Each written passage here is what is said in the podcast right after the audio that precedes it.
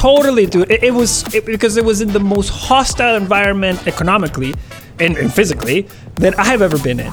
And to see freedom of transactions in that environment was just a rush because that freedom was taken from us. You know, we couldn't wire dollars to our friends in the US. We couldn't wire dollars to pay a medical bill. This is the Blue Collar Bitcoin Podcast, a show where average Joe firefighters explore the most important monetary technology of the 21st century. We talk Bitcoin, we talk finance, and we talk shit. Welcome in, everybody. Thrilled to have you here. This week's episode is truly special. Josh and myself, Dan, were joined once again by Mauricio Di Bartolomeo. Mauricio is the co founder and CSO of Bitcoin borrowing, lending, and financial services company, Ledn. What's uncovered in this discussion is that Mauricio's motivation stems far beyond just his business interests, entrepreneurial spirit, and even bullishness for Bitcoin. Mauricio's background and perspective have given him a unique and inspiring passion to spur on and build products that enhance financial inclusion. Products built for everyone, including the billions cut off from the global financial system. This episode is jam packed start to finish, and if we dare say so ourselves, it's worth all hour and 40 minutes.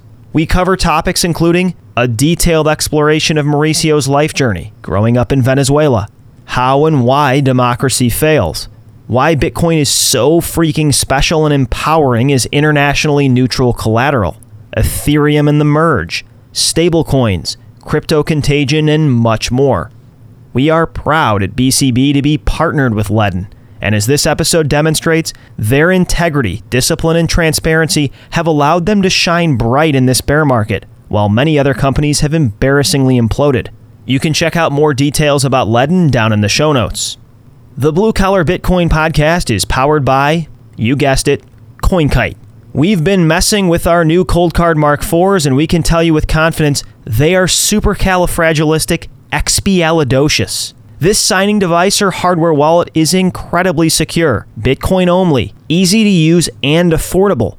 Plus, let's be honest, not bullshit anyone and cut to the chase, all the cool kids in Bitcoin are using it. The beauty of CoinKite's suite of custody products is that they align with the entire spectrum of Bitcoin users. From gifting your grandmother some Bitcoin, who hunts and pecks on a keyboard and barely knows how to turn on a computer, to hardware fit for complex and impenetrable air gapped multi-sig setups. CoinKite has it all. All CoinKite products are at coinkite.com and use promo code BCB for 5% off select purchases, including the Coldcard. Okay, enjoy the episode, plebs. All views and language expressed by the hosts and guests in this podcast are solely their personal opinions and do not reflect their employers or organizations they are associated with. Do not treat any of the content in this podcast as investment advice or as an inducement to follow a particular strategy. This podcast is for entertainment purposes only. Mauricio, back on Blue Collar Bitcoin. It's a pleasure, my friend. You are, in our mind, one of a handful of people in this space where I just want your opinion on literally freaking everything. So we're gonna try to we're gonna do this in an hour and twenty minutes and try to respect your schedule, but it's gonna be tough. Yeah, we got a minute timer on every question for you. yeah. We're gonna try to shut up and get out of the way, but that won't work. No, no worries. You guys are too kind. Thank you for having me on. It's a pleasure to be here. Uh, I'm a big supporter or and a big fan of your show. Um, and I keep saying that it's funny that one of the best grassroots Bitcoin shows in Bitcoin in America is sponsored by two Canadian companies. yeah. Hey, we go to the best. Uh, step it up, America. Seriously, get your shit together, man. United States, because Canada, per capita, these Canadians know their Bitcoin. I will tell you that. Yeah, there is a stellar there's just a ridiculous amount of like solid Bitcoiners out of Canada. What is it? Why? I don't know what you guys are drinking in the water up there, but maybe there's there's no fluoride in the water in Canada, is there? I, I honestly don't know what it is. I um, what I have found in in part of the Bitcoin community here in Canada is that um, so, um, some I would I would argue a lot of us or a good chunk of us are immigrants to Canada, uh, and I, I actually find that across the Bitcoin space in general. There's a lot of people that come from say places like Venezuela, Argentina. If you look at Wences, and it's because we don't need to re-explain Bitcoin, right? Yeah. Uh, and, and many times when you left that country and you came to Canada, it's because you recognize that there were being that mistakes were being done in that place, and that policies and, and money and, uh, and such wasn't going to get you places, and you came to Canada.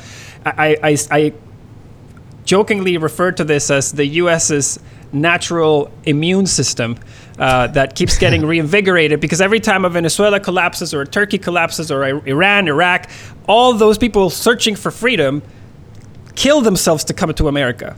Uh, and when they get to America, they or Canada, they are they have a fire to build uh, because they now they feel like they can finally do that. And so I think that every time these events happen, these unfortunate events happen, and all over the world, it it reinvigorates these sort of beacons of freedom that we have as mm. countries. Uh, and actually, this is a point that I want to make later on, uh, uh, but but I'll hold I'll hold my comments for then. Let's let's go deep into your background. We did this a little bit when you were on before, but I want you to get comfortable, spread out here, and take us all the way back to the beginning. Family, how you grew up, Venezuela, coming to Canada. I've heard you do this a couple times, and it's a it's a powerful story. Uh, walk us through it. No, I appreciate it, and uh, and I mean kudos to my, my parents honestly because many of the things they did, uh, and actually even my, my now wife, uh, she's a big part of, of, of, a lot of that journey.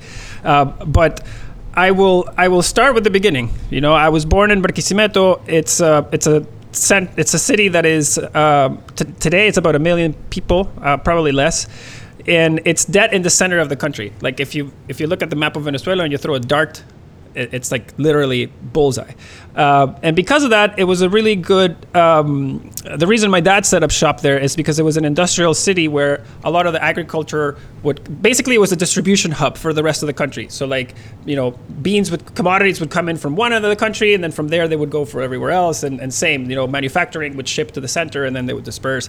And so I had a big industrial um, complex, and that's where my dad's uh, first business was. He had a shoe factory.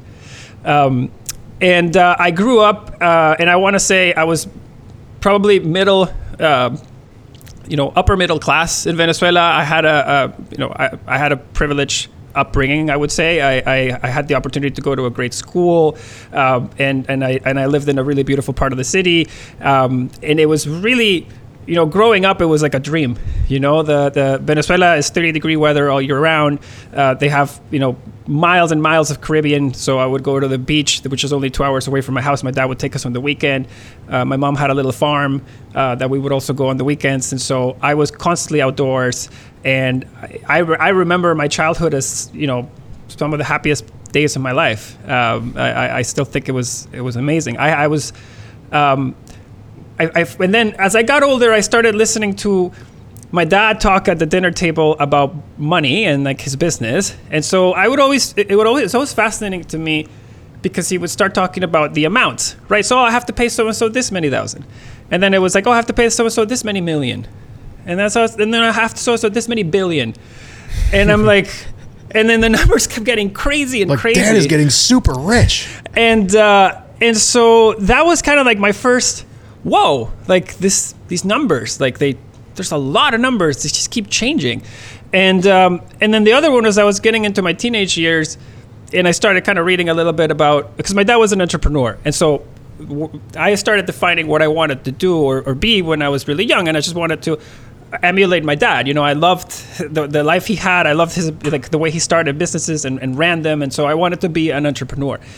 And I remember very young, I don't know why this came up, but to me, I had a very basic thought, which was if I want to make money, first I need to understand what money is and how it works.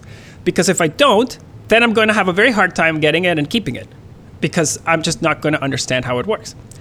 So then you start reading economics books and all these things, and they tell you things like debt is bad, um, assets depreciate, right? Like these basic common things. Let's start with those two debt is bad. First one. Okay. I had to learn that to read that. And then I would look at my dad, and my dad would take loans. Any loan anyone would offer to my dad in Venezuela, my dad would take it. In fact, he was emphatically looking for loans, like all the time. And he was doing pretty well. and I was thinking to myself, wait a second.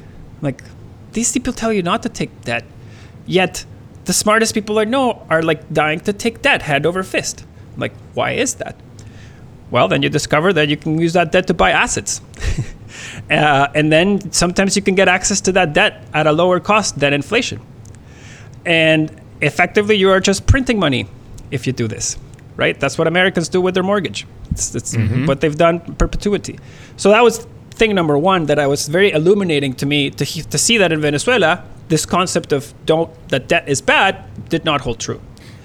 The second one was assets depreciate. And so you would hear in Venezuela, people would desperately buy tru- uh, c- cars. There, it was very hard to get inventory in Venezuela of cars. There was a, there was a big of- of- uh, obsession with cars.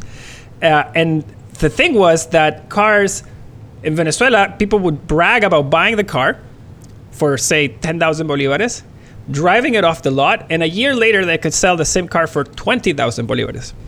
Sounds like our firehouse right now, Mauricio. I know. The guy has like three or four cars now. yeah, and then we'll, we'll, we can get into that because we started seeing a lot of that in the COVID era, right? But these are behaviors of a of a of a of a monetary system that is in the process of dying, or it's in the process of breaking, right? Um, be, these are the signals that you see, and um, so because of those things, I, I became very obsessed with money. I wound up. Um, um, well, before that happened, uh, Chavez, uh, who many people know, in 1998, there was a big political event in Venezuela. Uh, Venezuela had a lot of problems. Venezuela had a lot of inequality already before Chavez. That's what kind of gave uh, uh, rise to Chavez or, or opened up the opportunity for him to come. And um, when Chavez came in with his political agenda, um, a lot of people were naturally concerned that he was not, you know, he was basically he was a he was a, a to give people context on who Chavez is. Chavez had tried to overtake the Venezuelan government by force as a military twice and got jailed. Um, he was pardoned by the then exiting president on the threat that if he didn't pardon him, he was gonna do, like coup, like he was gonna do a coup. And so he says, "You either pardon me, or I'm gonna take you off through a coup." And so the government pardons him. Um, many people don't know this, but the first thing Chavez does after he gets his pardon is he gets on a plane and goes to where? Canada. I'm just kidding. No, he goes to Cuba. Yeah, and he lives in Canada now. so he goes to Cuba and he starts getting uh, his training for his upcoming campaign. Uh, lands back in Venezuela, starts a campaign to become president. Um, and you know, you know, insert story here, you know, uh, or insert this story happens often, which is populist government comes in with wild promises, uh, speaks to a base that gets enamored by these promises, and he wins through a landslide. And he immediately wants to rewrite the constitution, uh, landslides that, changes the country name, changes the currency, changes the time zone, changes the flag, coat of arms. Um, and after a president does that, you can only imagine the ego trip uh, that allowing to rename and re- rewrite the rules of the game can do. And that means he can't, he basically, there's nothing he can't do. Um, I'm getting very long and drawn in the story. Sorry, guys. no, all good. Keep it rolling. So, um, so when this happens, many families look at this and they're like, "Wow, okay, like we need to do something about this. Uh, we need to hedge our stuff here." And so they went up to their most willing kid and said, "Hey, do you want to go study abroad uh, in case things go south? Uh, so then you can have a, a future up there." So that, that was me and my family. I came to Canada. And that's how I ended up at the University of Western Ontario doing the business program at the Ivey Business School, which is where I met Adam, my business partner and co-founder of Ledn. And once I graduated, the country just kept coming downhill. Like it, it was just a disaster. Venezuela was falling apart. But at the same time, which is a horrible thing that happens in, in commodity economies, when a country that produces a lot of a commodity gets a populist, incompetent president, the price of that commodity soars. Um, And that's what happened in Venezuela. For, for, for that and other reasons, the price of oil soared as Chavez was destroying the country. And that made his budget only bigger. And so that poisons the feedback loop of society because society was seeing more money in the streets as this guy was nationalizing everything. And as Yeah. the smartest people in the country were leaving, people were buying subsidized, t- you know, Texas uh, prime rib steak uh, because Chavez made food cheaper. But the, he was just using oil money to, to make to, to create an illusion. Yeah, it's a short-term solution that makes it look great for everybody, but in the long term, it totally collapses. Correct. Just really quick, so Yeah, I- go ahead. Just on the point of Chavez, because I I listened to you talk about him on another podcast, and what you just mentioned about how this this whole idea of democracy sliding into dictatorship on the back of populism seems very you know relevant for the day. Um, we see this populism in the United States. We saw it, you know, elect Trump, and it waxes and wanes, but it seems to be increasing over periods of time, like the polarization. And I don't want to talk about politics for an extended period of time here, but this is something that to me jumped out as like, this is a real alarm bell that people should think about because just because they tell you we're going to eat the rich and everyone else is going to benefit from it, in the longer term, um, that doesn't that's a hollow shell to be to be eating the substance out of. You are going to eat the economy from the inside out, and it may appear, as it did in Venezuela, that this is beneficial if for the short term and for maybe the short sighted, but you are eating, you know, your seed corn for the next five to ten years and hollowing out and destroying your economy. I don't know exactly how Canada is set up politically, but in the U.S. we're a democratic republic, which means that there are a set of rules, the Bill of Rights, where things are not changing, at least not for, it would take a massive political movement to change the Bill of Rights. But that is there for the reason of this, the populace, like the, the supermajority can't just take the rights of the minority. It's there to protect minorities from overbearing dictatorships of the majority. I mean, not to get into all of this stuff, but it's it's a very important point for people to understand is that is a stopgap or that's a measure that's there to protect the US at least from this kind of thing theoretically. Obviously, you know, somebody can get in and change the constitution, some future dictator similar to Chavez. It's always a risk and people need to understand like the beginning, middle and end phase of where this stuff starts, stops and can potentially go. So I, I can tell you what I used as my trigger points for saying, "Holy, this is getting off the rails." And there is Yeah. one particular flag that I use, which is any new president, regardless of the platform. You may think he's populist. I may not think he's populist. Anybody that upon election or or runs on the campaign of rewriting the Constitution be wary of anybody trying to rewrite the Constitution. Hmm. It happened in Chile just now. They just voted no for their new constitution, but a, a, a new a new uh, candidate who ran on the promise of rewriting the constitution won. And the first thing, uh, well, it, it was running in parallel before the election, but he tried again. And again, you know, I'm not the only ones doing this. If you go look at the Chilean peso chart and you look at the date that he got elected, the peso is off a cliff. Like nobody wanted to hold the peso. The second this constitution was a, a no vote, the peso recovered. Wow. Um, but the guy immediately said, like any good president that runs on a campaign like that does, that that wasn't the end of it. That he would try once again to rewrite the Constitution. And you always try to rewrite the Constitution not on the premise that you want more power. You always rewrite it on, oh, these are Safety. crazy unfair things that are happening. Look at this environment getting destroyed, or look at the rights of these people that they don't have them, and they, and most of those things could be fixed by a bill. but Right. no, no, you want to rewrite the whole shabazz. And so, uh, and it's not, to me, rewriting of the Constitution is a big flag. No matter when it happens, is a big flag. Um, and, and the other one is the, the destruction of the institutions. So in Venezuela, it didn't happen overnight. In Venezuela, first they um, destroyed the National Assembly. Um, then they started changing the rules on how the congressmen got elected. Um, then they started changing the weights of certain cities for representation. So they over-indexed where they would win, and, and under-indexed when they had a when they didn't uh, when they had a minority. Yeah, Mauricio, what was the time frame of these these events? Like from one to the next? Was it a fairly short period of time? Was it an extended period of time? So it was a bit of a slow death in the sense that the first one was the rewriting of the Constitution. But again, all of these events, you have to take them in the context of what's happening to society in this moment, right? Mm-hmm. Because mm-hmm. he presents this idea of rewriting the Constitution when oil is starting to rip. So there's money on the streets. Everybody feels good. This guy just got elected. There's like a warm, fuzzy feeling in the like in the U.S. when they elected Obama. Everybody felt Yep. united and and free, and like this is a plan that we can all get behind. And that's when people bring their guard down.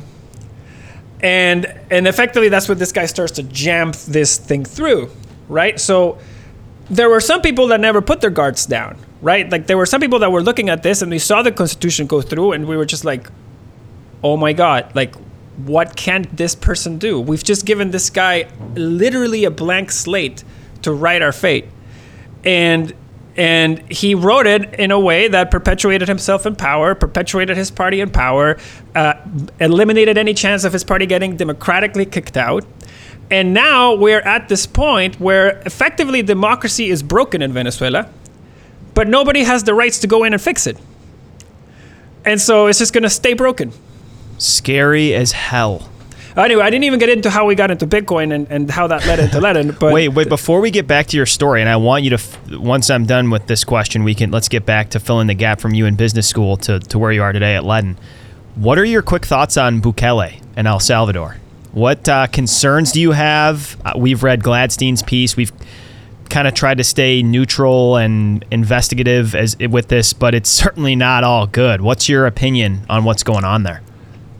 So my, my very personal opinion, and again, you know, politics is a very uh, subjective thing, but I think um, my concerns are similar that, you know, he, I believe he's now seeking reelection, uh, which was something that was not allowed in El Salvador. In fact, I just saw a clip of him mentioning that that was one of the best things that Salvador had, which is that the president could not go twice in the same term.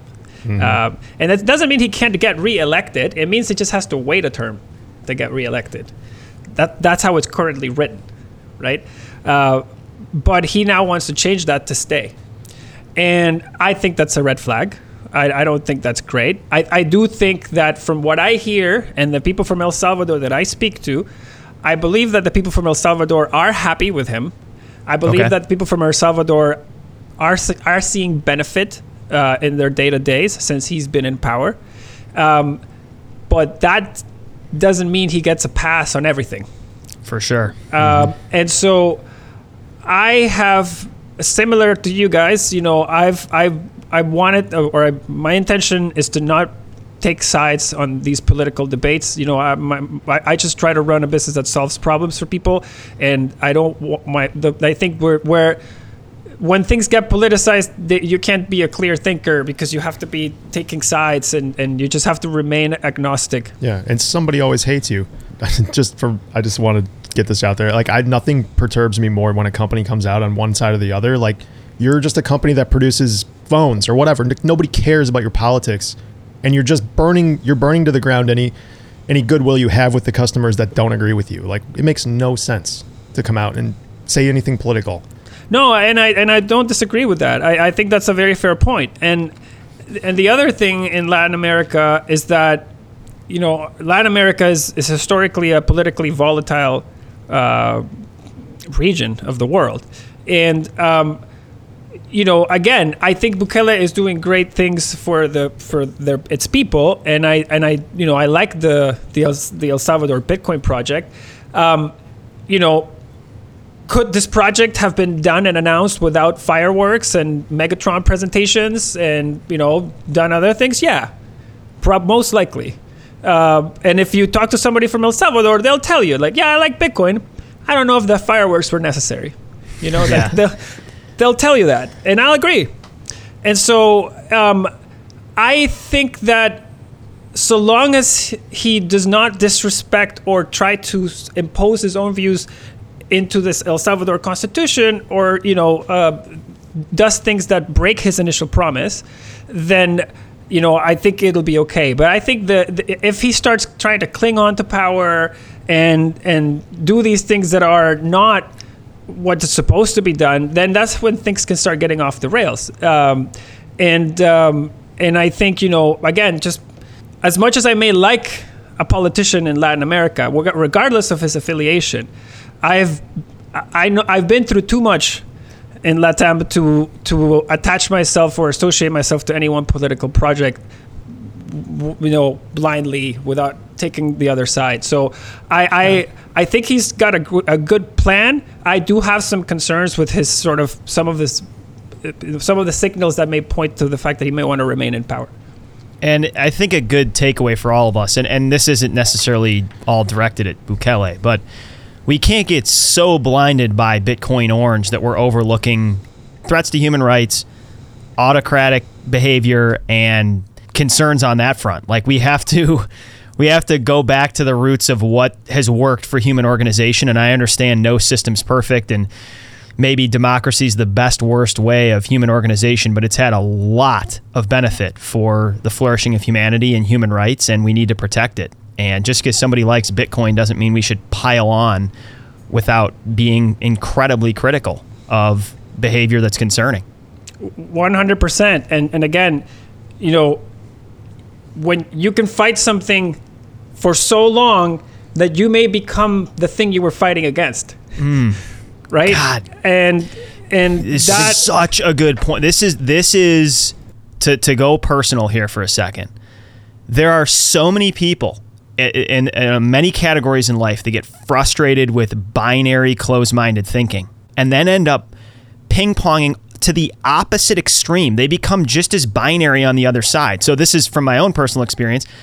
I grew up in a, in a very conservative religious context, but I see a lot of people on the atheistic side adopting the, the exact yep. same behavior. It has no nuance. They're not embracing any gray. Everything's super definitive. They have everything figured out. It's the same problem they ran away from.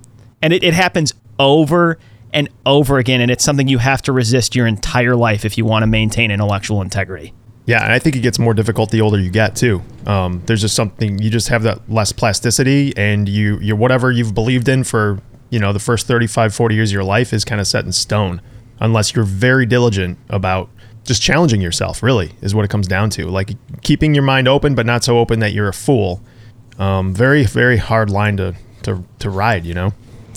No, one hundred percent. You know, and I I've had to I've had to like sort of walk that line or think about that line too, in the sense that you know, Bitcoin is unique in that it is open and accessible by all and permissionless, and it can be used by your enemies too. Mm-hmm. And that's something that you have to be okay with, uh, or, or you know, you, you just have to acknowledge.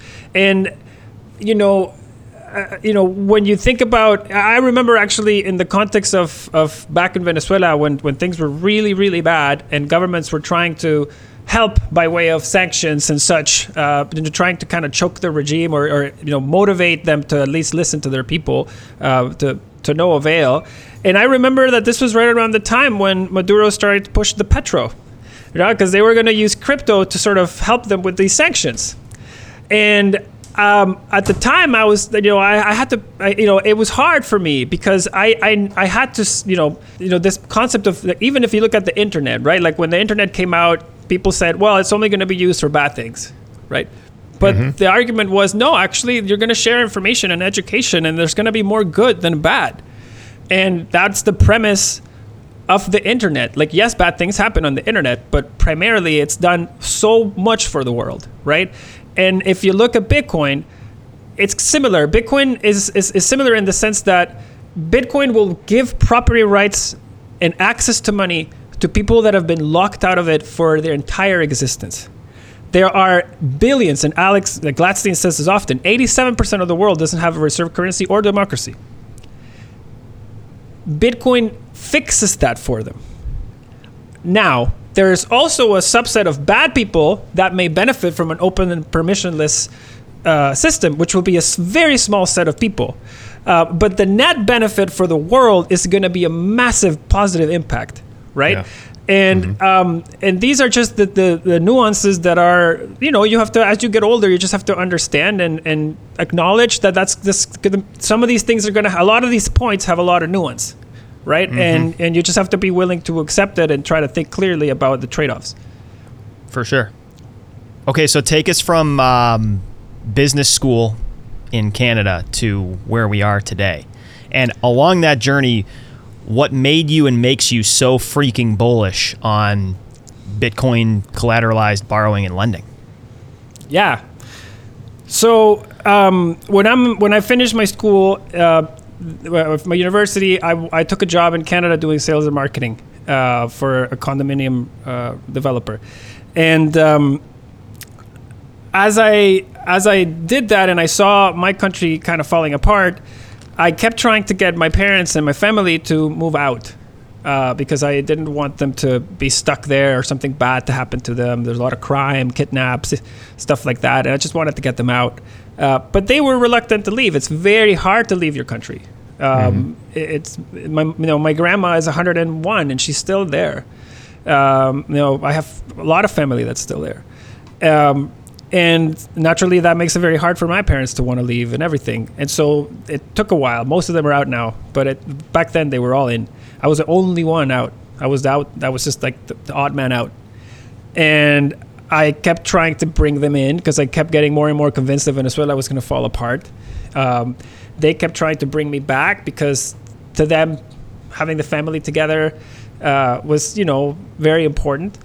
And um, and so I, I went back for six months, you know, with an agenda trying to convince them. Didn't convince them. When I came back for six months, I kept I kept that for about a year or two, and in about 2014, after I did my master's, um, my youngest brother had finished university.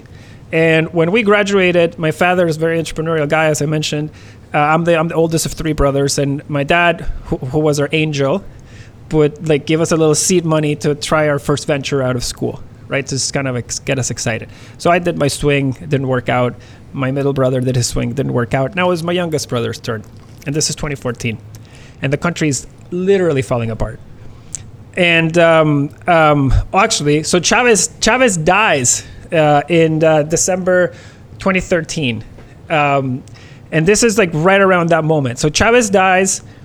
The the, entire country thinks we're going to get democracy back, and this this again goes to show how the institutions were eroded, because even though the head of the snake was chopped off, they had they had manipulated the electoral system so badly that it was almost like impossible to defeat them.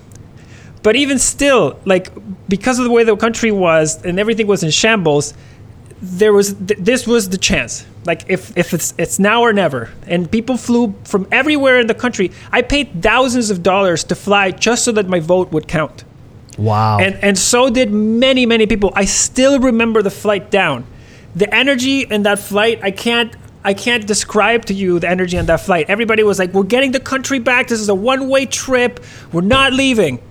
And uh, and so we get there. The election happens. Everything we're winning. Like we're when I say the, the democracy's winning up until 7 p.m. of election day. 7 p.m. election day, things go black all of a sudden the updates stop. The count, the, uh, the counting from the electoral center stops getting to us. Nobody knows. I start picking my buddies that are up in the counting centers, like the guys that are more involved. They're like, I can't describe what's happening. And at that point is when I, I start feeling an empty in my stomach. I'm like, are they gonna take this? Like, are they actually gonna take this from us? This visibly? Wow. And so that is crazy. and so the updates start coming, and, and my buddies are like, "It's not looking good, man." Um, Wow. And, and that, like they're gonna they're gonna take it. They're they're not closing the centers. They're they're bringing in people. They're manufacturing votes. Um, and you know, and so when this is happening, this is like the society. This, there is no leader at this point. Every one of us organically decides to start walking to the electoral centers and people are starting to get really, really heated. Like you're walking to the election center, being like, "All right, let's see the numbers. Let's do the count." Uh, like we just want to see it. Do the count. Um, and so people are ready at this point to stay, stand their ground, and not move. And we're all waiting for the candidate who lost the election to basically go out and say, do not leave the electoral centers. We're getting a recount. This is not over. Like, that's what everybody was waiting for because that's what everybody knew was happening. Effectively, what was, what was happening behind the scenes was that the bad guys were talking to the candidates and they said, listen, guys, we won, and that's how it's going to be. And if you guys want to pretend we didn't win, we're going to use force. We're going to bring the military out. We're going to shoot you guys down. Same way we have before. Yeah. And the guy that and we we knew that because these had these things had already started happening. And everybody at those centers was well aware of what could happen. And I was there when the first rocks started getting thrown and things started getting heated. And it was in that moment that my wife pulls me aside and goes, We have to go. we have to go. Because you could already hear shots, like literal shots being fired. The next day, a guy I knew got shot and killed. Um, and that happened to a couple of other people that I kind of knew through the grapevine. Young kids, 16 years old, 17 years old, shot dead by real bullets, not pellets. Uh, Was your And- wife from Venezuela as well? Was she? Yeah. So she's familiar. She understands what's going on. It's not like she was Oh, from yeah. Canada and this is all No, new she- to her. She Okay. gets it. Yeah. Um, and um, yeah, at, at that point, um, it was clear that it wasn't a fair fight, right? Like we were trying to win with votes, they were trying to shoot us down. And it became obvious that it was just going to get more violent and that there was no democracy left. Like democracy had been dismantled entirely. Um, and that's when I made the decision to get on a plane and come back to Canada, and and and essentially and not look back. Um, and and I made the point that I say I'm not I don't want I'm not going to let myself get drawn in by these fantasies of democracy once more time. Uh, This is gone. This is the state. The state has failed. Um, that's when I leave. After all of this, my youngest brother still didn't want to leave the country he was and my dad was like desperately trying to no my dad was desperately looking at his business pitches trying to like not discourage him but also trying to like encourage him to leave.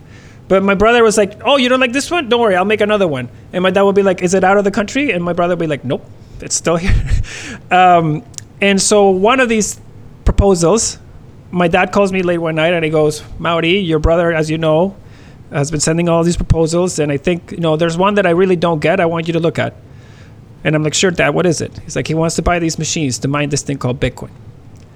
And I'm like, okay. It's like, send me whatever, send me the details. So my brother sends me, I think it was the white paper and the link to Bitmain for the ASIC that he wanted. And um, and I start reading about it. And I'm not like, I'm not gonna sit here and tell you guys that I'm this technical guy and I read the white paper and you know a beautiful mind Right. started drawing. in the clicked right away. Yeah, Yeah. you know. um, I got it immediately. I was like, the way I kind of did it in very simple terms was, okay, these computers protect the network, they use a lot of power, and they produce this asset that can be sold worldwide for dollars. I'm like, well, electricity is subsidized.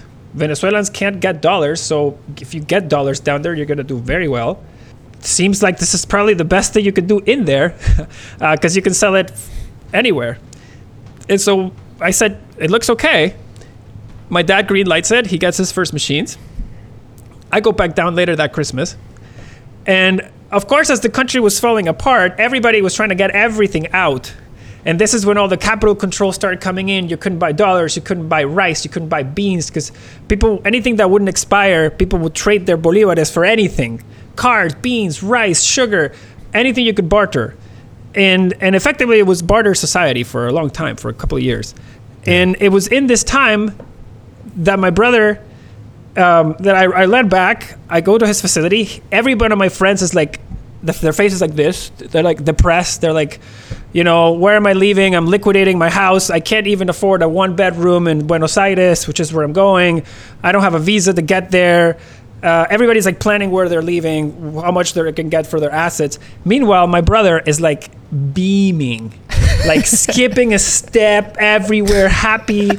I'm like, Mauri, I heard a lot of your friends are leaving. Let me know if any of them have a place or industrial facility they're looking to rent. I'm looking. And I'm like, this kid, I'm like, what are you doing? What are you really doing? He's like, I'm mining Bitcoin. I'm like, show me. And he's like, come in, come over to my office. And I go into his little, little boxy room where he had like, I think it was like eight or nine ASICs at the time. And I go in and he's like, I'm like, okay, show me. He's like, okay, I'm going to sell this Bitcoin. I'm going to sell it two bolivares at the real exchange rate, and at a fair exchange rate, as if it were a dollar, and you're going to get this money sent to your bank account, and it's going to take less than an hour. And I'm like, oh, okay, buddy, go ahead. And he goes, and he sent it to an exchange called SurBitcoin, which was working at the time. They, of course, they're in jail, like anything that works in Venezuela. Um, and not um, funny, but funny. yeah, and um, and so the transaction goes through. The money hits my account less than 20 minutes. When that money hit my account, your head exploded. I cannot describe to you what went through my mind. I, I had to stop everything I was doing. I couldn't even come back to the work I had in Canada. I had to like reduce myself to part time because I was just like too into this Bitcoin thing that I couldn't even sit at a desk for the day and like, you know, do something else. Mauricio, what um, year was this roughly? This is 2015, early 2015. Okay. It's hard. It's also, I want to say it's hard for somebody in the United States to understand what that would have felt like for you in that place in that time we totally. take this stuff for granted to such an extent, right? Totally, dude. It, it was it, because it was in the most hostile environment economically and, and physically that I have ever been in, and to see freedom of transactions in that environment was just a rush because that freedom was taken from us. Yeah. You know, we couldn't wire dollars to our friends in the US. We couldn't wire dollars to pay a medical bill. Yeah. Was your brother concerned when he had this operation ongoing that it was going to get seized or he was going to get in trouble for what he was doing?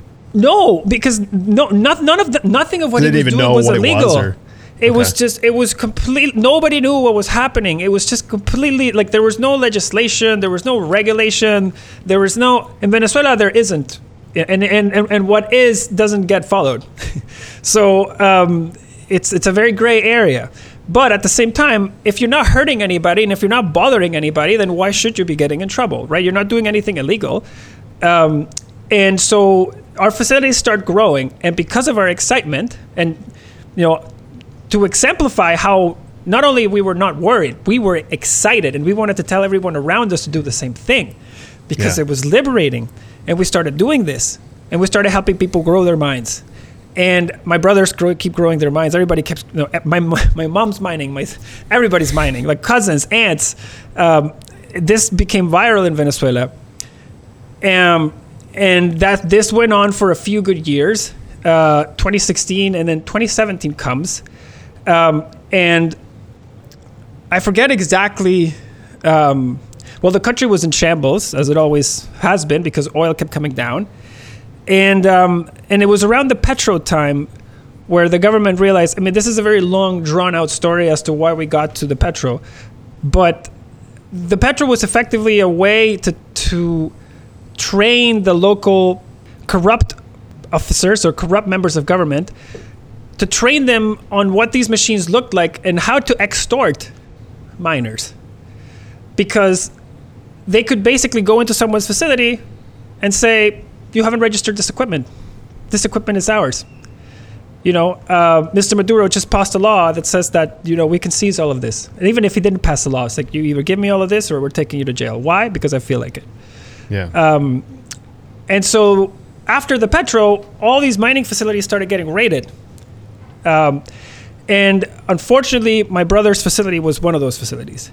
Uh, and when their facility got raided is when my family made the decision that they had to leave because it was it was it was basically at this point they were coming after us in completely innocent like we were there was no reason for anybody to come after. This was just like prosecution. They were they were literally going after innocent people uh, and and threatening and coercing them and so um, that's when my my brother makes the dash to leave the country um, and um, and it was a very scary time uh, when when he was going through that, because this is effectively like, you know, organized crime coming after you, um, and they have and and they are the good guys internally, right? Like they have a license to kill, literally, mm-hmm. license to kill, disappear, whatever you want.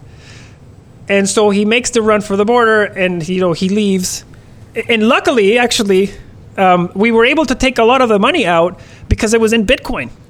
Like he didn't have time to go to the bank to do the, the wire to take his assets after. Like the the reason we were able to port our lives so fast is because a lot of it was already in Bitcoin. And um, It's and freaking uh, awesome. yeah, no, it was it was it was a at in the time it didn't feel like oh my god this is the greatest use case you know? At the time it was Yeah. like we Yeah. need to get out. Oh my god this is incredible. Um, and it's very scary but then you realize what if I hadn't hadn't had Bitcoin? Uh, you know what would have happened? And so anyway as this was all happening um, everybody was growing their minds around me. I was in Canada. Canada doesn't have free power. I couldn't you know grow the mines the way other people were.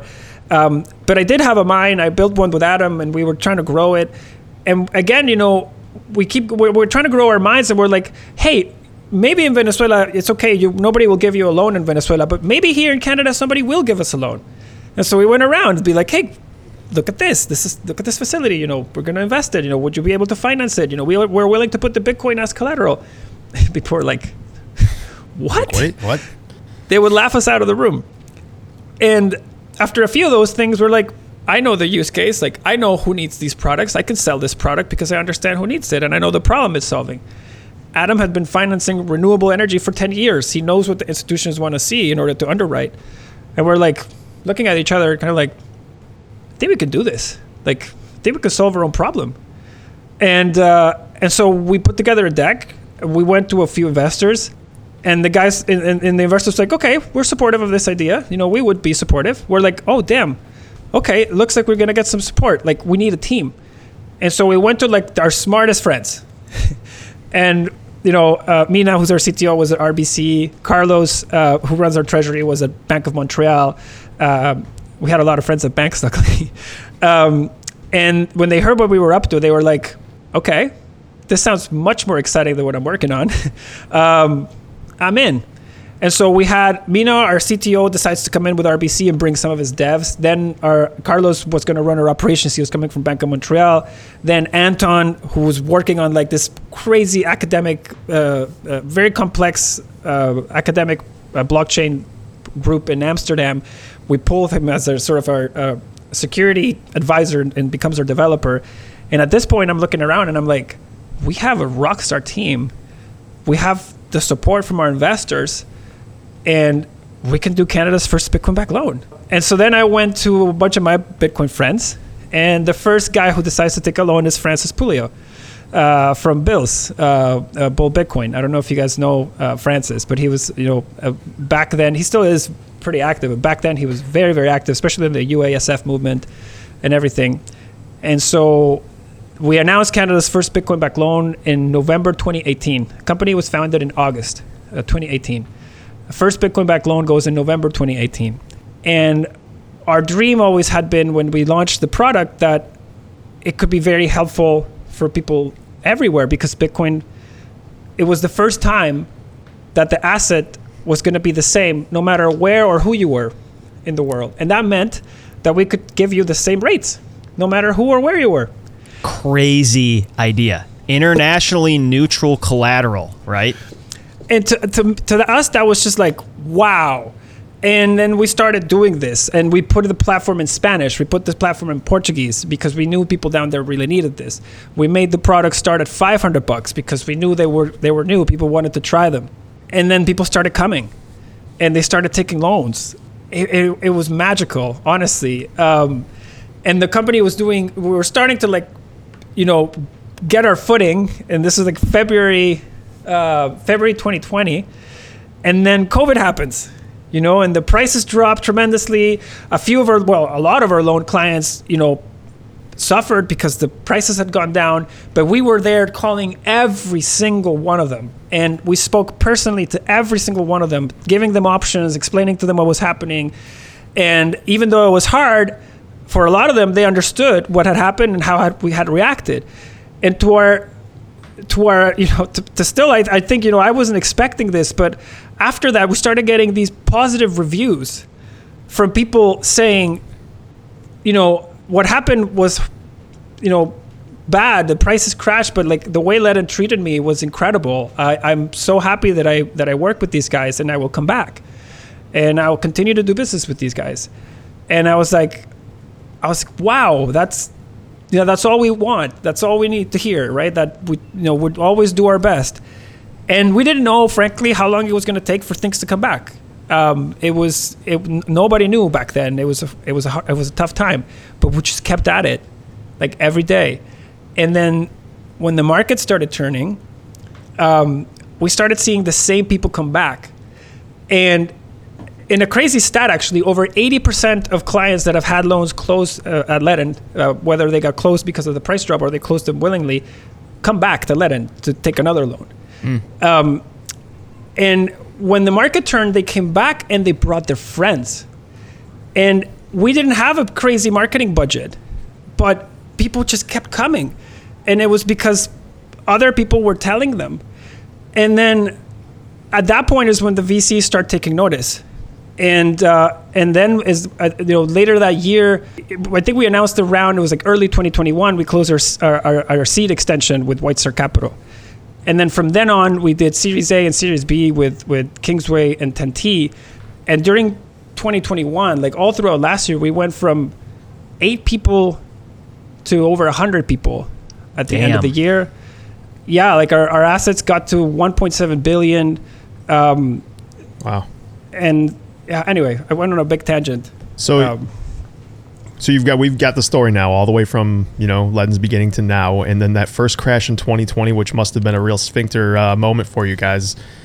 Tell us a little bit about what transpired at Ledn in this last blow up we had, where you know Celsius and the rest of these guys got swallowed down into the the depths of the uh, the Kraken. How did that how did how did that play out for you guys? Like, what was it like to be running this company? Watching this whole thing implode, those, these other lending companies are blowing up around you. What a unique environment, man, before you go, because I was thinking, I was trying to put myself in your guys' shoes, and it's like, even if you're you're safe and squared away, this is not a chill time to be doing Bitcoin lending, right? No, not at all. But here's the interesting thing: it's like a tough ass workout you're in the middle of. Because what's happening right now is you're chiseling yourself to come out on the other side much stronger. Because for the average hardcore Bitcoiner, Ledn is uh, shining brighter and brighter as clean survival is becoming more apparent in the middle of this shit show. So it's like this. Too, it's it, in, in some sense this is great for you guys, while it's I'm sure incredibly painful and uncomfortable. I'm interested to hear your take here. No, yeah, no, I, I appreciate the kind words. I think, you know, I have to give credit to our amazing team. Like, we are a team of 100 people plus 120 some now, and every single person was all hands on. And our response times to clients were actually faster than our average uh, during the crash. And, um, and that was something where the entire team came together and said, you know, it was like, this is our time, you know, like this is when we need to shine bright, right? And, uh, you know, I can break down what happened and, and, a lot of these things were happening at the periphery of Ledn because we're we don't we're not involved in many of the activities that led to these people going bankrupt. Right. Um, um, so the first thing that ended up, the, the first thing that kind of triggered the whole thing was Terra and Luna, right? The collapse of Terra and Luna, and because DeFi is transparent, people could see which lenders were involved in this. And the second they put two and two together, they were like, "Oh, wait a second, that's where my dollars are supposedly getting the Right. interest from." They're like, "Oh, I don't think that's so great." And so then they start pulling assets from these companies, right? Not Ledn. We never touched DeFi with client assets. We've no, we're not exposed to this problem. You haven't been in the crosshairs of Cory Klippsten. Just calling these people out, just sniping them from the. So, so th- we were never involved in Luna or Terra or anything like that. So, Ledn was, Ledn's name never came up because we were never involved. But the names of some other big lenders did come up, and in size. And, naturally, the people that saw those movements were like, "Oh, okay. This I guess this isn't as risk free as I thought." Um, and so they start trying to withdraw their assets from these platforms. I mean, it was totally risk free as long as you were comfortable holding Luna. totally risk free.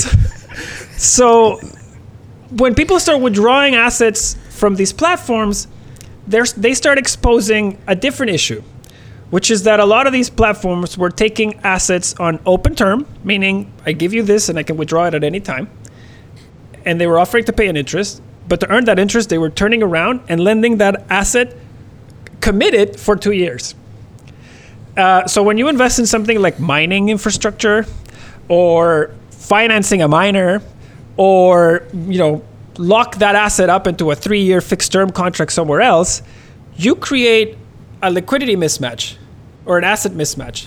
And so what happened was as people were trying to withdraw their assets, uh, some of these lenders start running into solvency issues, li- liquidity issues, basically, because they don't have the assets available to process the withdrawal. Okay. And so then to get those assets, they start doing these wonky things like posting a different asset as collateral to borrow the asset they need to fulfill the withdrawal. Huge problem, by the way, because at that point you're now creating an asset mismatch on top of things. So as Yeah. people started seeing this, they got even more nervous and the withdrawal started taking longer. More people started trying to withdraw assets. And these companies, they didn't have the the money essentially to fulfill these withdrawals. Um, and um, then then there was another issue, which is that many people were lending to this very big group called Three Arrows, um, who went bankrupt. Uh, Three Arrows approached us three different times. Uh, we we never onboarded them. We never had a, a lending relationship with them, so we were never exposed to Three Arrows. But there were other companies that were lending billions of dollars to Three Arrows without ever seeing a financial statement. And um, when those companies went down, or when Three Arrows went down, the hole in the balance sheet of the companies that had lent to them was so big that they couldn't recover. Um, and some crashed, some had to come and get bailed out. And I think what this highlights is that not all lending platforms are created equal. Um, what I will share about Ledn, you know, just to kind of round out, uh, you know, what went down and why we weren't impacted is we support two assets only, Bitcoin and USDC. Those are the two most liquid and most in-demand assets in lending all across the board. So we don't have an issue trying to get an asset that has no market for lending. Th- these assets have it. We don't touch DeFi with client assets. Uh, that is why we were not involved with Luna or Terra, and that didn't happen. We did not lend to Three Arrows. Our, our underwriting standards are incredibly strict. They've only gotten stricter after what happened. And we were the only lender, or I still think to this day, that has a proof of reserves attestation report that, that clients can verify every six months. And yesterday, I guess just you know to, to mention, we we you know, in a time when uh, some auditors are walking away from some other lending products, um, we were able to, or we, we basically announced that we appointed Deloitte as our external auditor. Um, and this was announced yesterday. And so, I, again, I think this is a testament to our commitment to transparency ongoing and really the fact that not all lending platforms are created equal. Yeah. You folks have been watching this bloodbath from the high ground. And uh, it's going to, coming out of this, is going to be a big, big deal for you. Uh, seriously, hats off. Congrats to you Yeah. folks. You guys have been upwind from that barn. That's reeking. for sure. Uh, appreciate it. Appreciate it. I want to talk stable coins for a second, and maybe let's tie them to international access to dollars because you're actually someone that's allowed that allowed this to click for me more. Um, the role that stable coins currently play. Couple questions: What types of stable coins are there? Why do you pick USDC? And then what's the significance of this stablecoin discovery? And then maybe how it ties to your products. For sure. So, sim- on, in an overly simpli- simplistic description, there are I, I would categorize two main types of stablecoins. So there is the fully reserved or fully asset-backed stablecoin, and this is a stablecoin that holds a reserve in the exact same unit as it mints. So if you give a dollar into the reserves, you mint a one dollar token. And if you try to redeem a $1 token, you get $1. And if there are 10,000 tokens, there are $10,000. It's basically one to one backed by the same token that rep- by the same asset that represents that unit in that token. Okay, that is an example of that would be USDC. Uh, or the Pax dollar or True USD. You know, these are companies that ha- their models are based upon having dollar reserves to mirror the number of units that are free floating in their system. That is arguably the most easy to understand and the one that has thrived in practice today.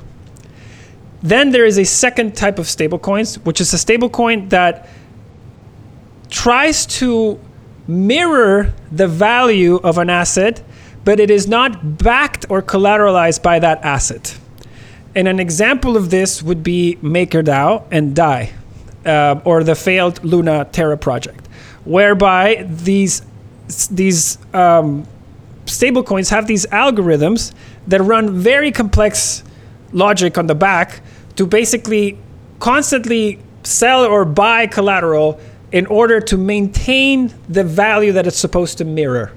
And this causes these assets to have an imperfect peg to whatever that asset is. So it, it can vary by cents from a dollar, right? Uh, and that makes that that gives the asset interesting attributes. One, it is um, um, not constrained to the asset that it's backing it in the physical world, if you would, because it could be all programmatically recreated in, in a computer.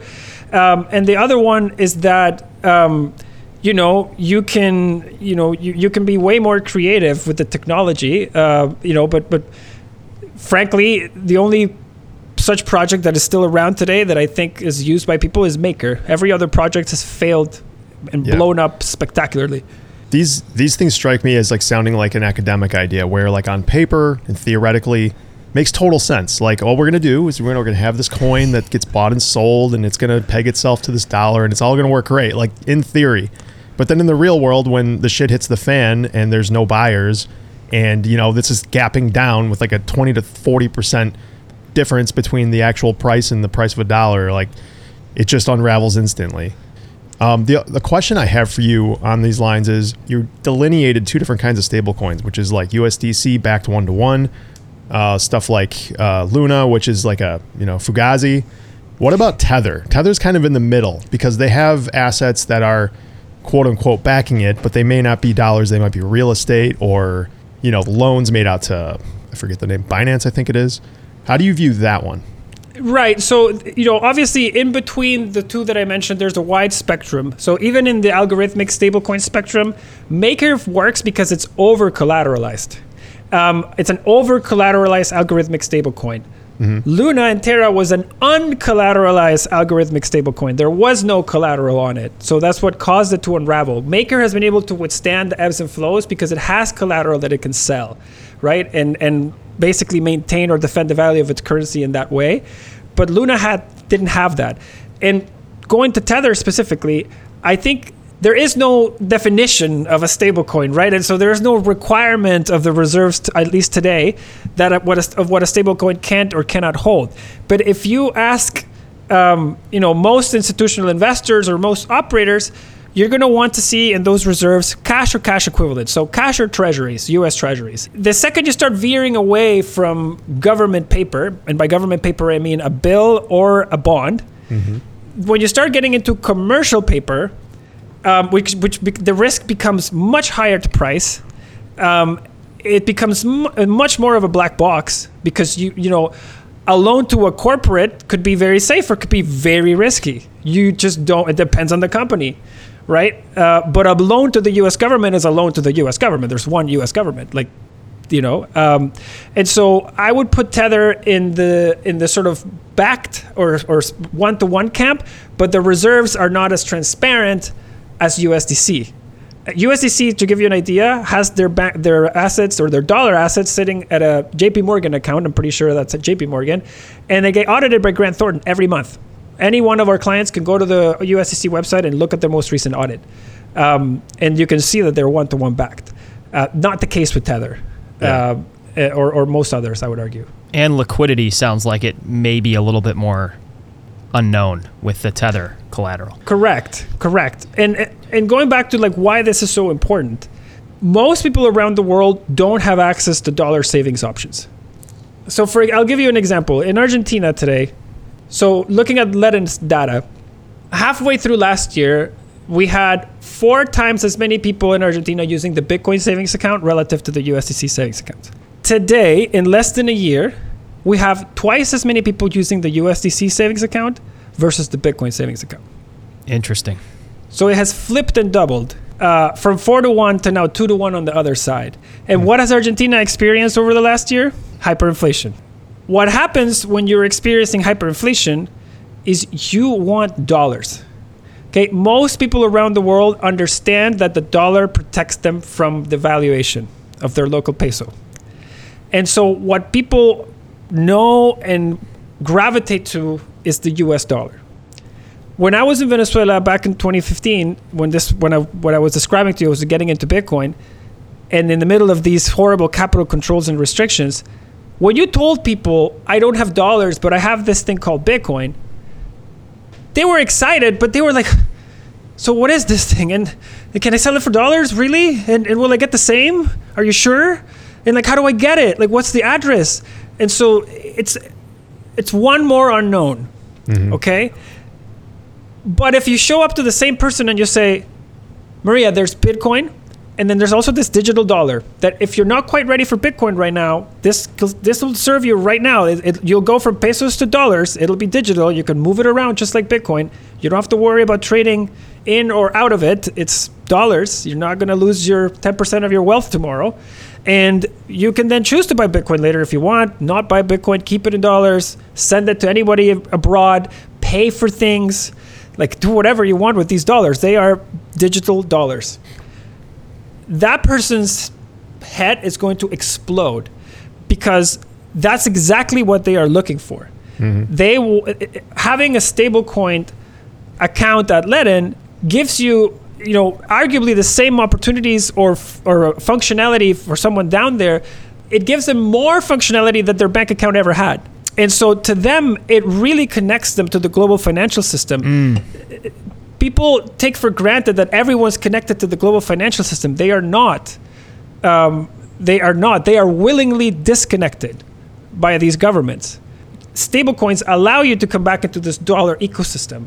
Um, imperfect as they may be today, they allow you to protect the value of your savings in a format that is much easier to understand for someone that is in need and doesn't have a time to go read Andreas Antonopoulos' book.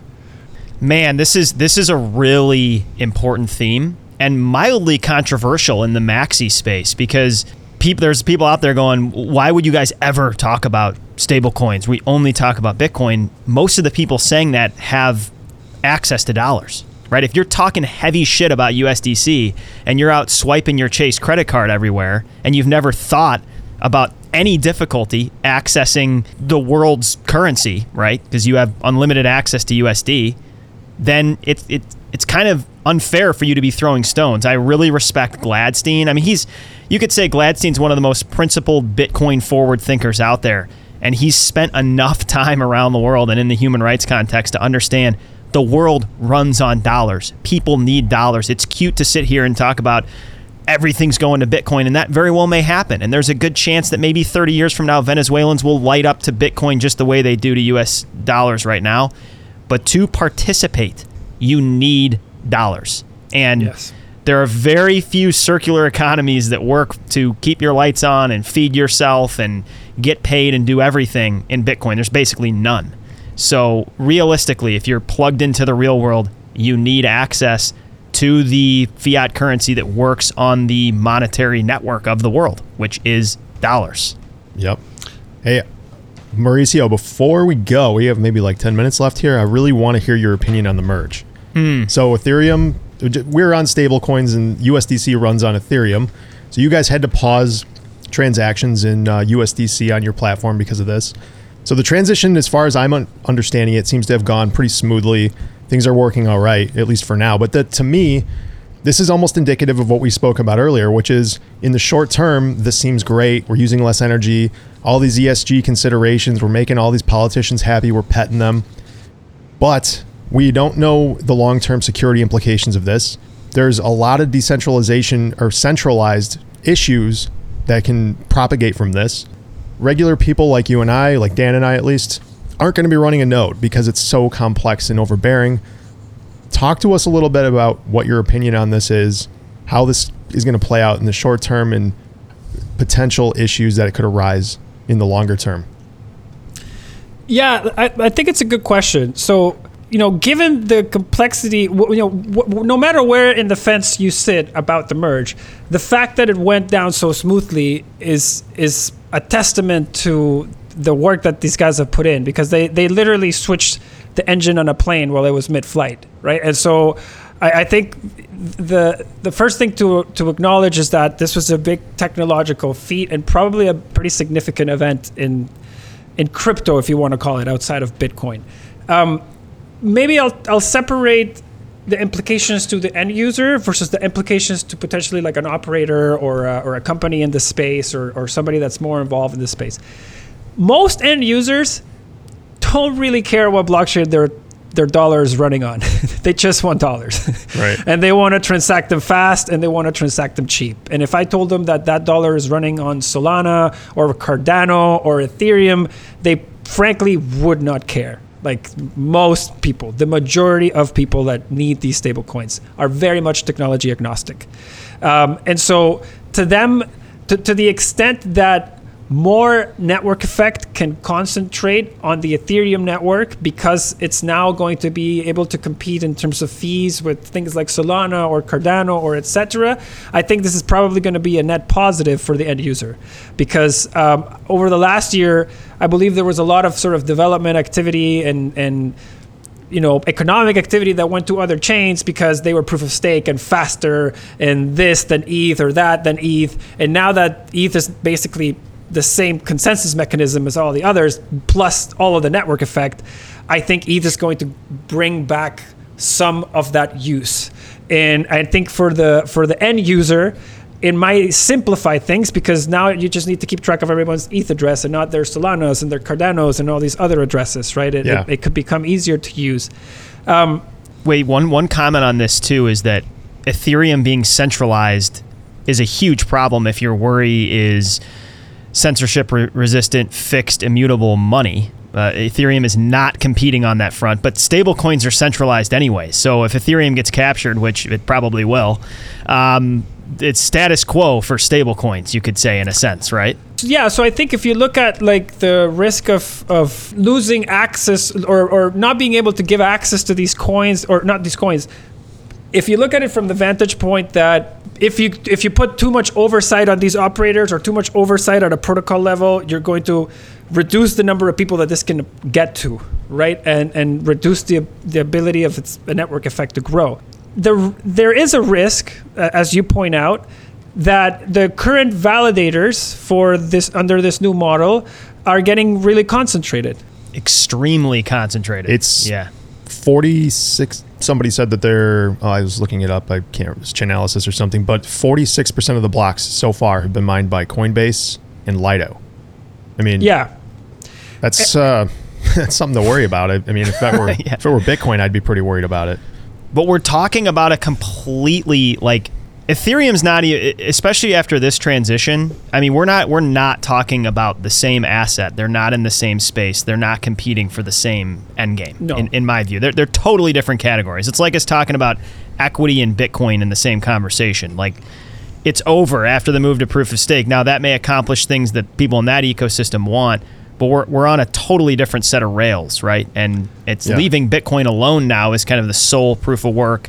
Like I said, robust, globally decentralized, immutable option.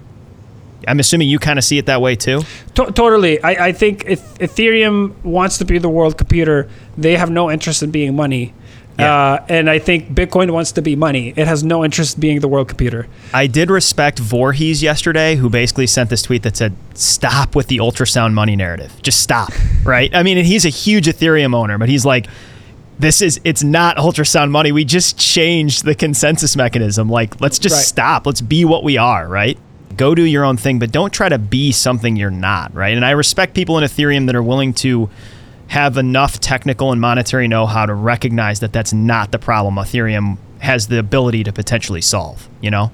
I, I think that's that's spot on. I th- but and I also think that it's been increasingly more clear what some of these platforms are trying to be or projects are trying to be versus what they are not.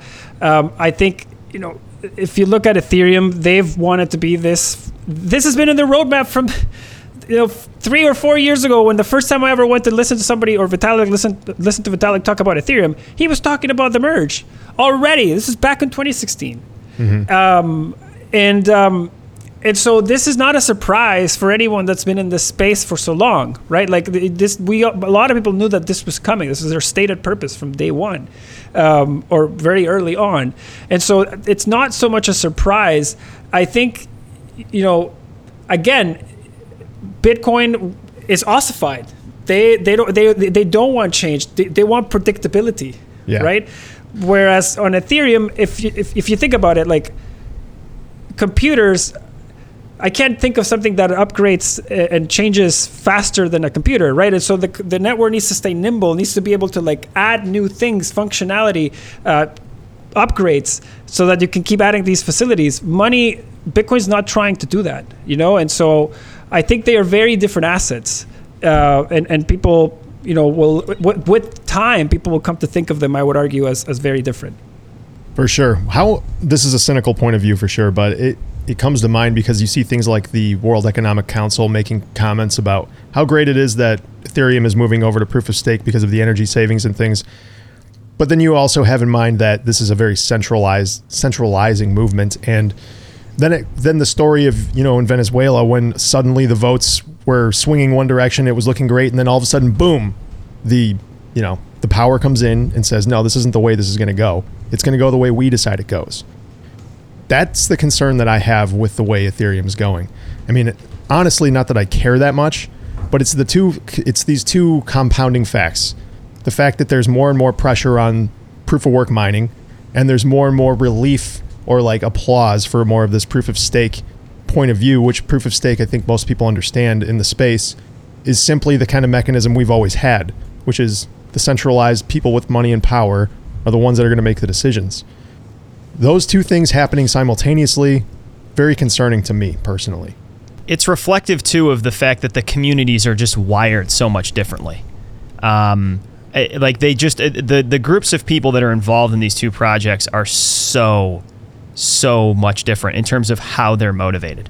Most Ethereans are not obsessed with robust decentralization, and if they are, They're on Ethereum um, Classic. unless I'm completely missing it, I, I don't understand how you could possibly defend this move from that vantage point.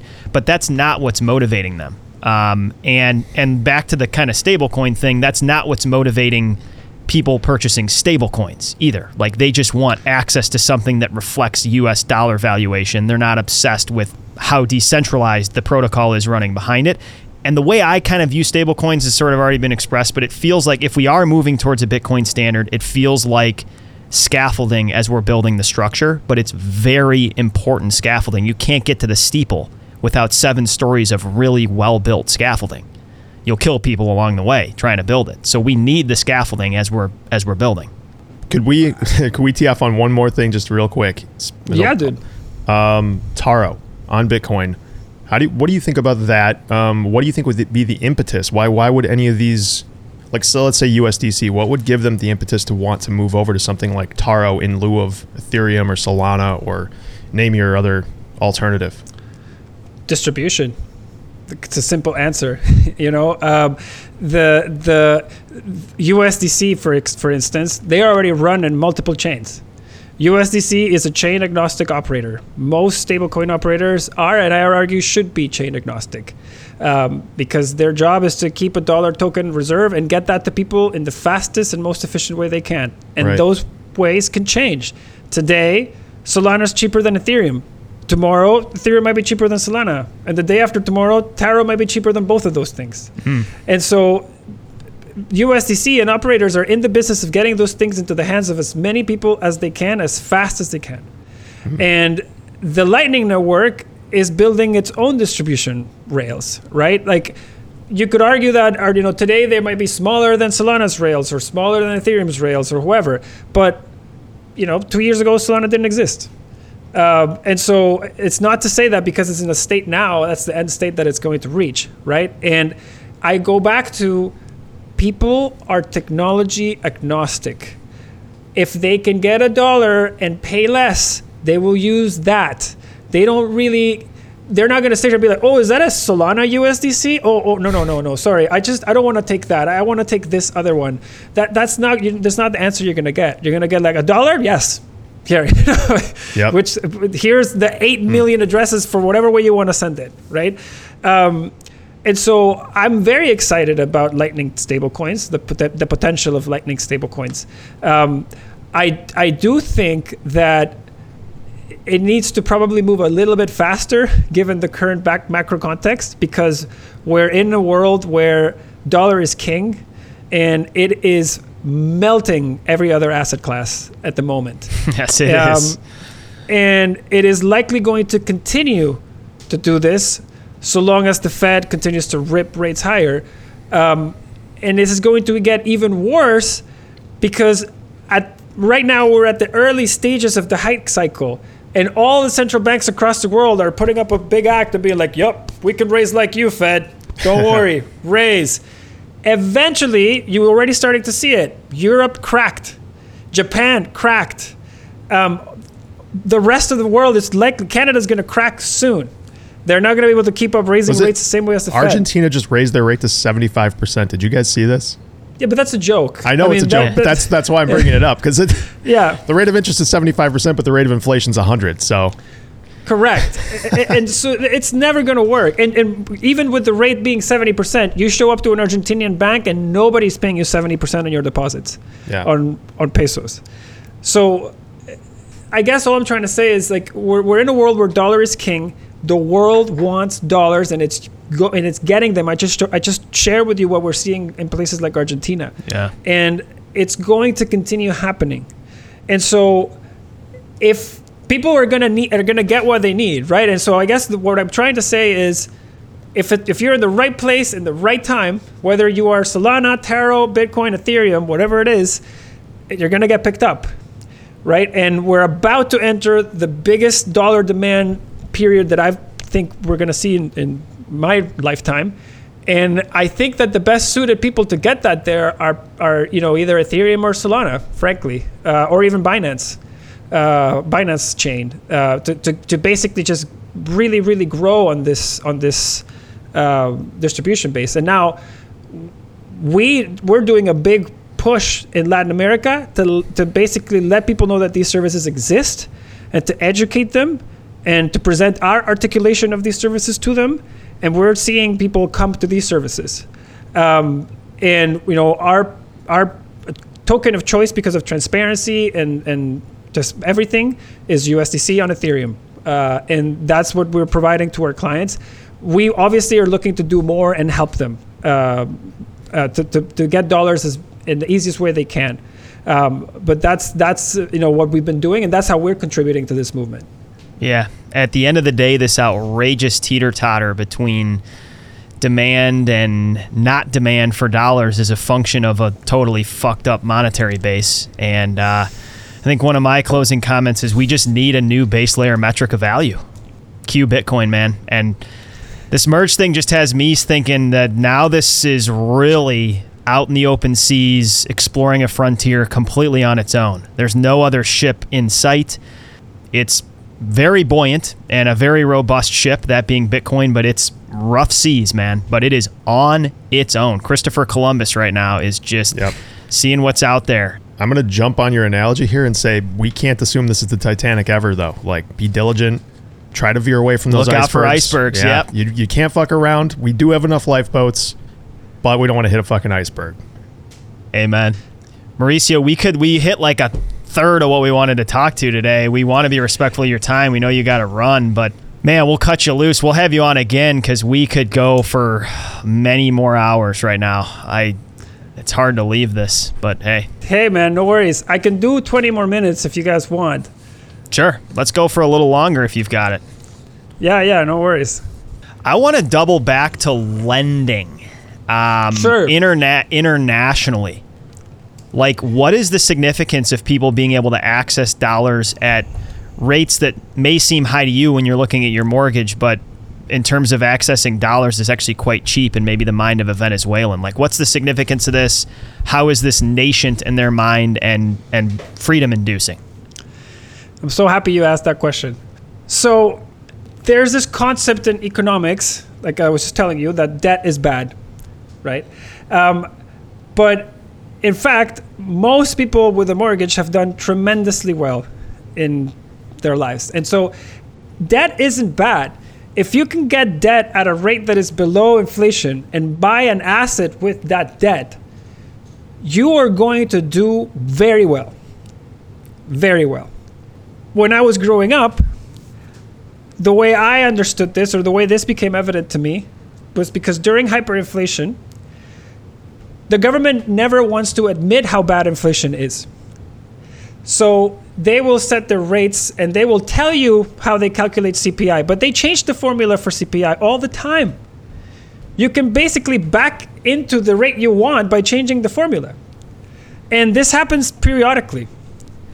So in Venezuela, what I learned was that the government said that inflation was, call it 10%. And that meant that the banks could not lend that higher than say 12% by, by mandate because they, they couldn't be charging you more, you know, they couldn't be taking that much advantage of you. So effectively what you would do is you would borrow bolivares at a rate that you knew was well below inflation, use those bolivares to buy dollars with them. So borrow the weak currency, hold the hard currency. Borrow weak to buy hard. That's the concept, okay? That concept works in Venezuela, okay? Let's take that concept to the United States. Borrow weak, US dollars, buy hard, house. You did phenomenal. Mm-hmm. Just phenomenal. Even if even if you were borrowing if you look at the S&P chart, if you were borrowing dollars at like your HELOC rate and investing those things into the S&P, you also did well. Mm-hmm. Tremendously. Again, borrow weak, hold hard. Borrow weak, hold hard. Okay? Fast forward to when we were trying to build our Bitcoin mine. Bitcoin has a fixed supply. We all know that. We have all seen the price performance of Bitcoin. It is a harder asset than the US dollar. It is a property. It gives you the same or similar property rights than owning a house does. It is a hard asset. When I saw the opportunity to recreate this exact dynamic with Bitcoin, I could not stop thinking about it. Because mm. not only would we do very well, our clients would do very well. And all we have to do is allow them to borrow weak dollars and hold hard Bitcoin. And that was a concept that was like fuel to the fire because I felt like I could articulate this to the end consumer in a way that my life experiences would allow me to articulate this and the opportunity that I saw in Bitcoin, I had basically had already seen it in three different formats of currencies and properties and assets in three different countries. And so when I saw it, it was very clear to me. I was like, oh my God, borrow weak, hold hard. This is the same story repeating itself. This will be the mortgage for anyone that can't afford a US property. They're going to have a Bitcoin and they're going to borrow dollars against it. And this is the way we're going to get property and asset backed lending to the world at the same rates. And I became emphatically obsessed with this concept of allowing this. And so did Adam. And today, that dream is becoming a reality. I, I believe in a world where you're going to be able to borrow dollars from your Bitcoin cheaper than Americans borrow dollars from their houses today. And there are very good reasons for this. Yeah, explain this because you're like, for example, if we zero in on just you folks, your rates have come way down. If I remember, like they were close to twenty percent originally. Now yes. they're sub ten, or cl- I think in that range, right? And you, yes. it sounds like you think that's going to continue to decline. Why is that? Yes. Fill, fill our audience in on, on what your yes. thoughts are. Several reasons. One, zero percent loan losses. Ledn has lent over $500 million in four years, and we haven't lost a penny or a Satoshi. Wow. And through in, fucking cheat it, code. When you explain this to other people that are in TradFi, they're like, this guy's full of shit. Like, that's their takeaway. This guy is full of shit. There's no fucking way that's true. They don't understand how liquid this thing is, how 24 7 it is, how, oh, you know what no, I mean? No, but they're starting to. uh, they're starting to, but because the, the people that are bidding down our cost of capital is them. Right. Every time we showed somebody, hey, look, we lent $100 million, we didn't lose a cent. They're like, oh, I can lend it to you for a little a little bit cheaper. And then you're like, hey, look, we did 200 million and we didn't lose a cent. They're like, oh well, I can lend you the next little bit, even a little bit Yeah. cheaper, and Inch a little bit inch. cheaper, and a little bit cheaper, and it's coming boom, boom, boom, boom, boom, and now, in addition to this, the reason we haven't had any loan losses is because we can sell Bitcoin 24 7. It is incredibly liquid, it is almost infinitely divisible, and it is a global market. It can be sent and received 24 7. I don't have to wait till my bank opens or, oh, you know, I can send it and receive I can liquidate if I need to at any time. Only Yeah. as much as I need to. I can't sell the wing of a house. I can't sell the tires in a car. I have to sell the whole thing. It's binary. With Bitcoin, I can sell as much as I need. internationally neutral, always accessible collateral. Huge Yes. deal, man. People that this hasn't sunk in for, this is insane. There's got there's just people out there that just hear that and they don't. The implications are massive and profound. But like, if you're not with someone lending money all the time, or this isn't a concern of yours, like, what does it matter? Yeah, I can sell it anytime. But the ability that you guys have to protect yourselves on the downside of, you know, all of these loans is incredible.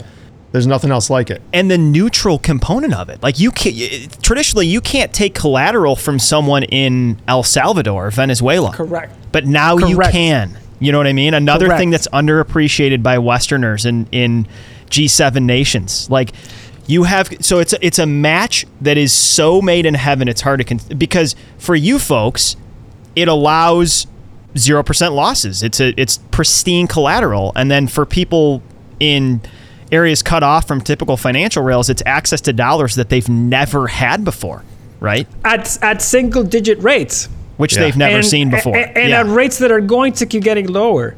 And this is going to enable so much down there. I, I cannot, like, so much development, economic progress has been limited by high cost of financing. Yeah. Like, of course, people can afford to take chances in the US with 0% money.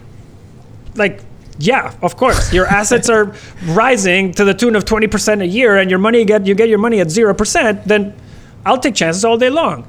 Right? Like my the value of my house keeps bailing me out every year. you know? Yeah. Um, the, in Toronto, to give you an idea, the average house in Toronto made more money in capital gains than the two people living in it for the year. and that has been true for the last three years. That's insane. Wow. Yeah. To- and so that is if you if you don't think that that's broken, then something's wrong with you, right? Um, if you don't think that anyone should have access to getting that appreciation of capital, then Yeah. something's wrong with you. But the problem is that to buy a house in the U.S. or Canada, you need hundreds of thousands of dollars or you know tens of thousands of dollars to make a down payment and even try.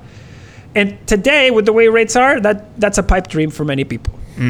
It's But getting- anyone can start DCAing into Bitcoin. Yeah. And the second you hit $1,000 with that DCA, you can come to Ledn and get a $500 loan.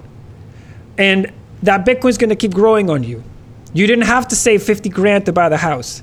You can chip at your asset base day over day. Yeah. Miguel, when they take their paycheck out of Colombia, can take a little bit and buy the same asset that Michael Saylor is using to protect his billion dollar portfolio.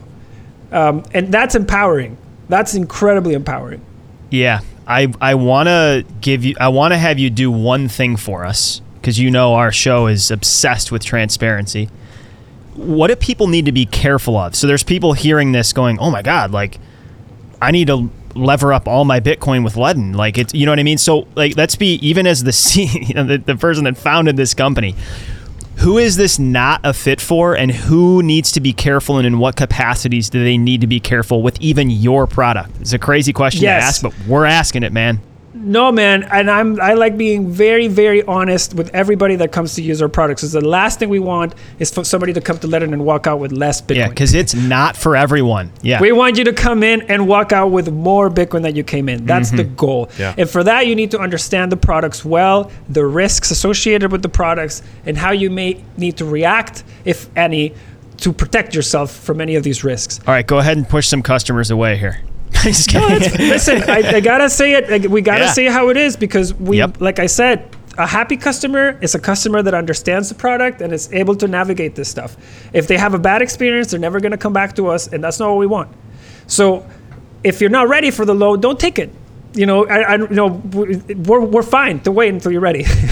um, so we are asset-backed lenders, as I told you. We don't run credit checks. The only thing we take as a security for the, the money we lend is the asset that you pledge as collateral. The value of that asset changes over time. Okay? And where Ledn can get in trouble if we don't act responsibly is that if the value of your collateral asset drops below the amount of money that we lend to you, we have to be able to cover that delta. And if that's not the case, there's a scenario where, you know, everyone's Bitcoin is, is, is, compromised, like what happened with these other guys that just yep. went bankrupt. Right. Right.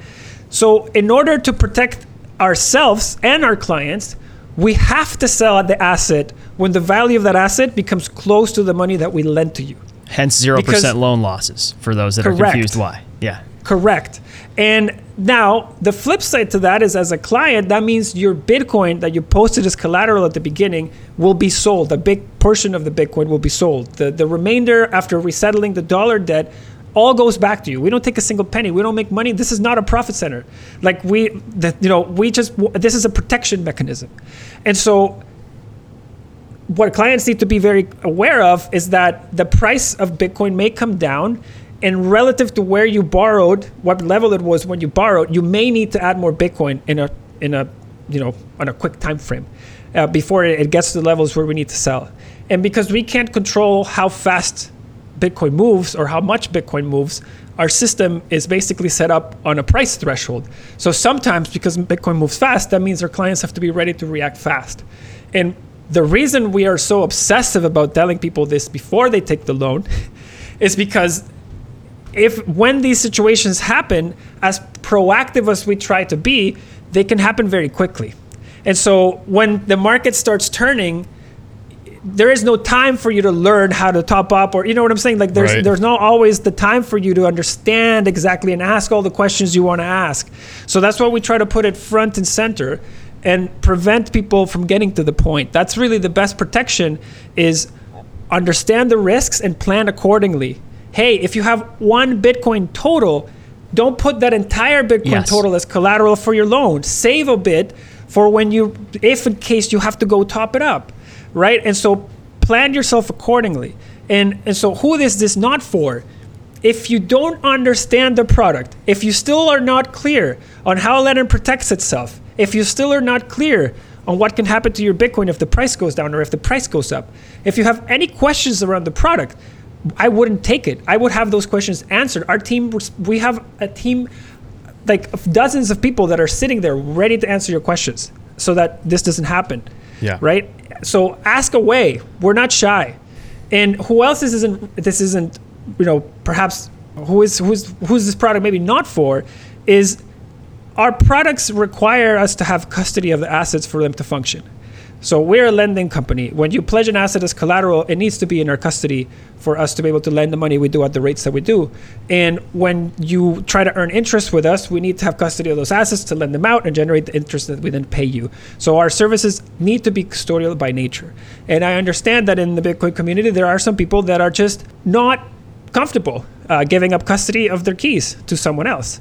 And if that is the case, then you know we don't have a non-custodial product per se, um, and so that is something that is a consideration as well. Um, and so again, to each its own. I you know mm-hmm. what I mm-hmm. love about Bitcoin is that it lets you be what you want to be and do what you want to do. It doesn't prescribe how to be used. Yep. yep. Yeah, and as much as we tell people to hold their keys, like there is a, a, time and a place, and I'm sure even more so in the future when people will want to earn some interest and make a yield. But again, as we always say, like do your due diligence. Don't just hand it out to the guy offering the highest interest rate. Make sure that you understand what it is, or at least to the best of your ability, how it is that they're making 25% and offering you that rate. Because in the world of reality, that just isn't uh, isn't a sustainable amount of money to be paying out. So, yep. do your homework. Make sure you understand. I have three comments about your product, if you don't mind, for our audience. Please. One is that um, if you're not content losing the Bitcoin you put there, because we know this is incredibly volatile, it's not Ledn that's going to lose it. It's you. If you get called, you get called, man. That's how this works. It's obvious. So, assuming you're not content losing it, you need to know how to top it off. It should not be your entire stack. And we would absolutely still encourage you and heavily encourage, as we do all the time, that you should learn how to cold store. You should have custody of some of this, and that this is a unique use case because of some other end goal, many of which we've covered so far in this show. But hey, it's it's you got to know what you're getting into, and I appreciate your transparency with that because, like you said, if people don't understand the product, they feel like they get screwed. It's not a good fit. It's not good for you, and it's not good for them. And like anything in this space, you need to know what you're getting into. Even with cold storage, man, we've had a lot of conversations recently. Like, if you're not ready to set up that multi sig or you can't store those keys appropriately, guess what? You're not ready for. Or you don't have an inheritance plan, you're not ready for cold storage. Every step and every capacity in which you own Bitcoin, there's some self ownership. And that's a little bit different than the system we're working out of, but it's a beautiful thing. And um, Yeah. Yep. it's an amazing landscape to be exploring for sure. Yep. Those are all great. All great points, Dan. Take responsibility. Take responsibility for yourself. Mauricio, all right, we'll we'll do this for real now. We'll let you go today. Um, I don't know. well- you cannot well, ha- do it. We'll have you on again, man. Give us a handoff, uh, audience, a handoff to you, Ledn. Anything you want as a closer. Um, yeah, you can check us out at Ledn.io is our website. We um, are we're on Twitter at Hodl with Ledn. You can also check me on Twitter at Cryptonomista, Cryptonomist with an A at the end, and check out our weekly newsletter. I, I draft and send our weekly newsletter and video every week to all of our clients, and you don't have to be a client to get it. You could just go subscribe to it. Uh, Ledn.io slash blog. It's called the Bitcoin Economic Calendar, and we just cover uh, news and events that could affect Bitcoin prices for the week ahead. Thanks, Mauricio. Take care, man. Thanks, guys. Keep doing what you're doing. Thanks so much for listening into the show. If you enjoyed this discussion, be sure to like or subscribe on whatever app you're using for podcasts or on YouTube. And if you have an extra minute, go ahead and leave us a review. We are also active on Twitter at blue underscore collar BTC, and our email address is bluecollarbitcoinpodcast at gmail.com. We invite questions, comments, or inquiries of any kind. We look forward to you joining us again on the BCB podcast. Yeah.